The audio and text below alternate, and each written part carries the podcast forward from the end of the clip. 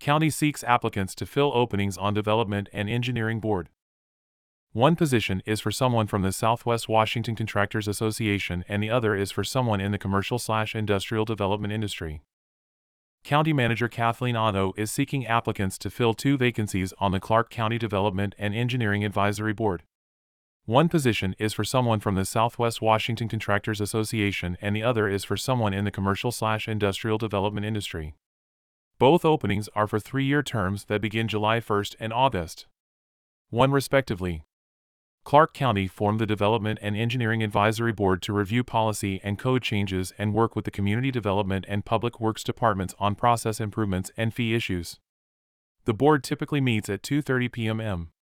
On the first Thursday of each month in the sixth floor training room of the Public Service Center, 1300 Franklin Street, the advisory board consists of 10 members, three private sector planners or engineers, one public sector planner or engineer, one construction contractor, one land developer, one building industry association representative, one professional associated with commercial or industrial development, and two professionals associated with development.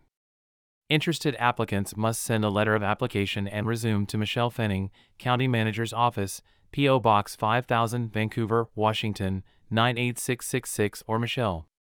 Fenning at Clark. WA. Government. Application deadline is 5 p.m. Friday, July 14, 2023.